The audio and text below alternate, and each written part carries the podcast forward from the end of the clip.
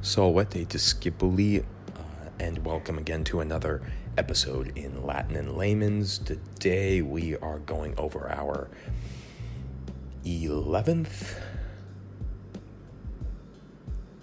or 12th, I always forget for some reason, uh, lesson uh, where we're going to be going over demonstrative pronouns, hic, ille, and iste, which correlates with chapter 9 in Wheelock. So, uh, before we begin, just want to say thanks to everybody tuning in, giving this a listen, and um, you know I appreciate you if you all enjoy listening to my voice, uh, learning Latin, or putting me on blast for the creative stuff that I put out here.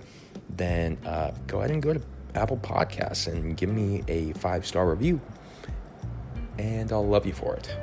So, demonstrative pronouns. Um, before we begin, let's go ahead and uh, distinguish what they are. Uh, in English, there are words like this and that pointing at something.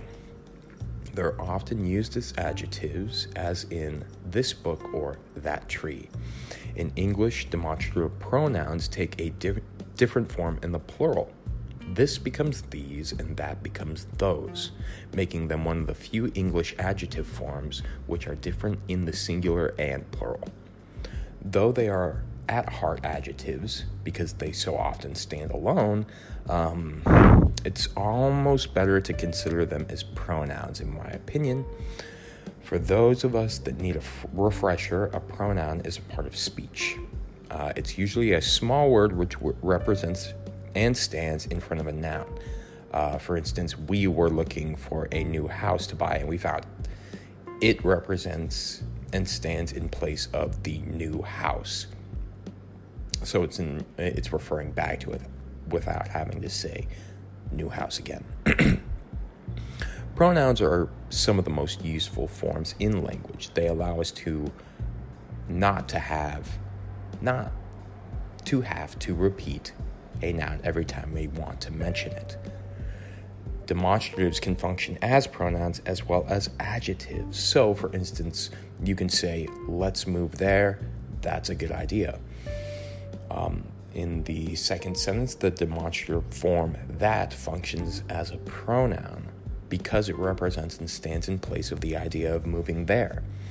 So, demonstratives can serve as either adjectives when they modify a noun or pronouns when they stand alone. Cool beans. Here's one idea expressed both ways. I like that thing, where that is an adjective modifying thing. Or you can just say, I like that, in which case that is a pronoun representing and standing in place of that thing. Makes sense so far? Yeah, it's pretty pretty straightforward. If you haven't seen this already for yourself, another way to look at this pronoun usage is that the demonstrative pronoun is serving as a substantive, something that we've gone over before, as I'm sure you can remember it being an adjective which functions as a noun, essentially. Do you remember where Latin substantives get their substance? Well, if you don't remember, uh, shame on you. Uh, and for all of you that do remember, that's right. It's uh, it comes from their gender. So English pronouns are the only place where there's anything corresponding to that practice in our language. Uh, our pronouns are, in fact, archaic forms retaining grammatical information, which our nouns and adjectives have long lost. Excuse me. Gender, he, she, it. Number, I versus we. You versus y'all. He, she, it versus they.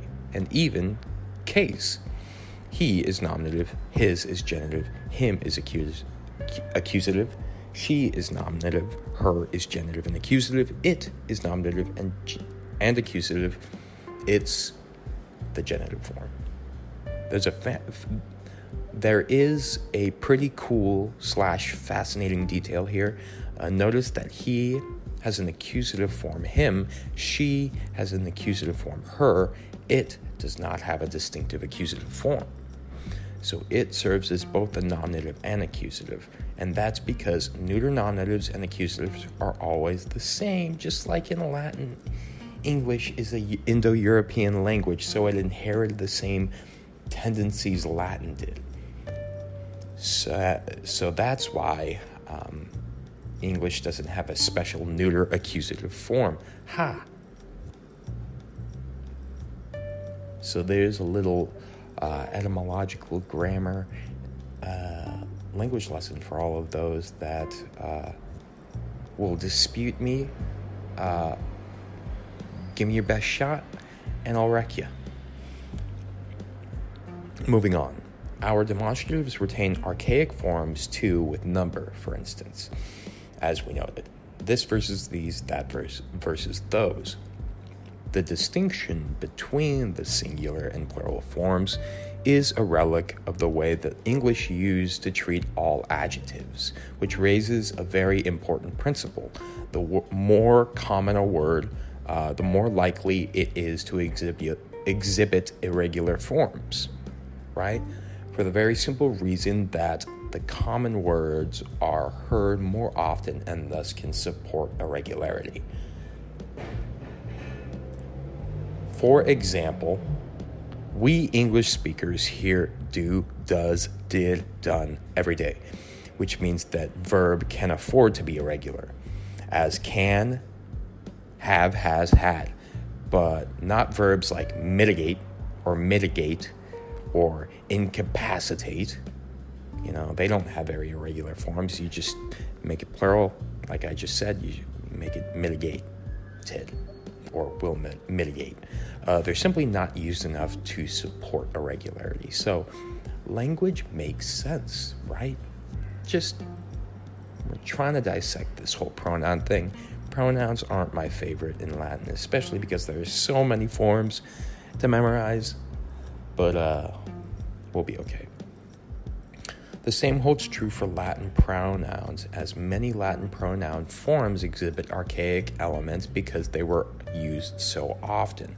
So, for instance, the genitive singular of many pronoun forms is an IUS, um, an archaic form. Likewise, an archaic dative singular I ending is often seen. Uh, the neuter nominative and accusative singular of several pronouns end with D, another relic of Latin's linguistic past, as is the um, as its marker, I guess, as you would say. I forget the word that we, we refer to it as. It starts with a D. Anybody knows what I'm referring to uh, and knows grammar really well. It's it starts with a D. D something marker. Anyways, a very old and very widespread form found in Indo European languages. A K sound most often spelled with C appended to the end of a word to indicate that the speaker is pointing to something. So, bearing all these archaic forms in mind can help with memorizing what might seem otherwise very irregular in form. And so, here is your first Latin demonstrative pronoun. Um, so we, uh, the way that I memorize this is a little bit different because I memorize it across the board from um, the masculine, feminine, and neuter, uh, singular, and plural. And then I just kind of go down that way from the nominative and I address each three. So um, as we go. So hick, hike, hawk, he, hi, hike. So hick, hike, hawk is going to be the nominative forms uh, in the singular, and he, hi, hike are going to be the nominative forms in the plural. So now that you see the pattern I'm using. You have huyus, huyus, huyus. I can't do it well. Horum, harum, horum. Huik, huik, huik. Hiss, hiss, hiss. Hunkok, honkok. Hos, has, hike. Hok, hok, hok. And he's, he's, he's. So there we go with that. God, I hate doing this. I hate all this recitation stuff. I can't believe I'm doing this. Closely related to but meaning the opposite of hic is ille, illa, and illud, meaning that. So hic, hoc is um, this, and uh, ille, illa, illud, meaning those. And this and these, right? Because these is the plural of this. So, as a pronoun, it shares very many features as with hic. So, singular, doing the same pattern. Ile, ila, ilud, ili, ilai, ila, ilias, ilias, ilias, ilorm, ilarm, ilorm, ili, ili, ili, ilis, ilis, ilis, ilium, ilam, ilud. Uh, I love love this. Ilos, ilas, il, ila, ilo, ila, ilo, elise, elise, elise. Okay, I am. That's it. That's, I'm done. Leave that be. All right, we're gonna go over um, uh, the rest of this, and then we're gonna just close it out because. Uh, um, little interjection here. I uh, woke up to a dislocated shoulder uh, early this morning at like three o'clock because, um, and I haven't done this in like a couple years, but just had my arm above my head, uh, like I was sleeping on my my arm, and uh, I have shoulder instability from dislocating it initially in rugby back in high school, and then further just re subluxating it because they aren't really dislocations when I can put it back into the place. Um, so it's a subluxation. Uh, a sub meaning under, which is, I guess, like what they mean is like the, you know, the dislocation. It's right under a dislocation in terms of severity. But uh, yeah, I just tend to do that now. Last time I did it was uh, at a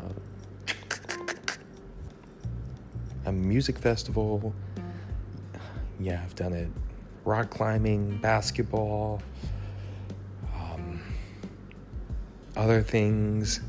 Anyways, just as with hic, the masculine nominative singular ille is irregular. And also, just like hic, ille exhibits the ius archaic genitive singular ending and the i archaic dative singular ending. But note that unlike hic, nowhere does Ille use the this this marker, this uh,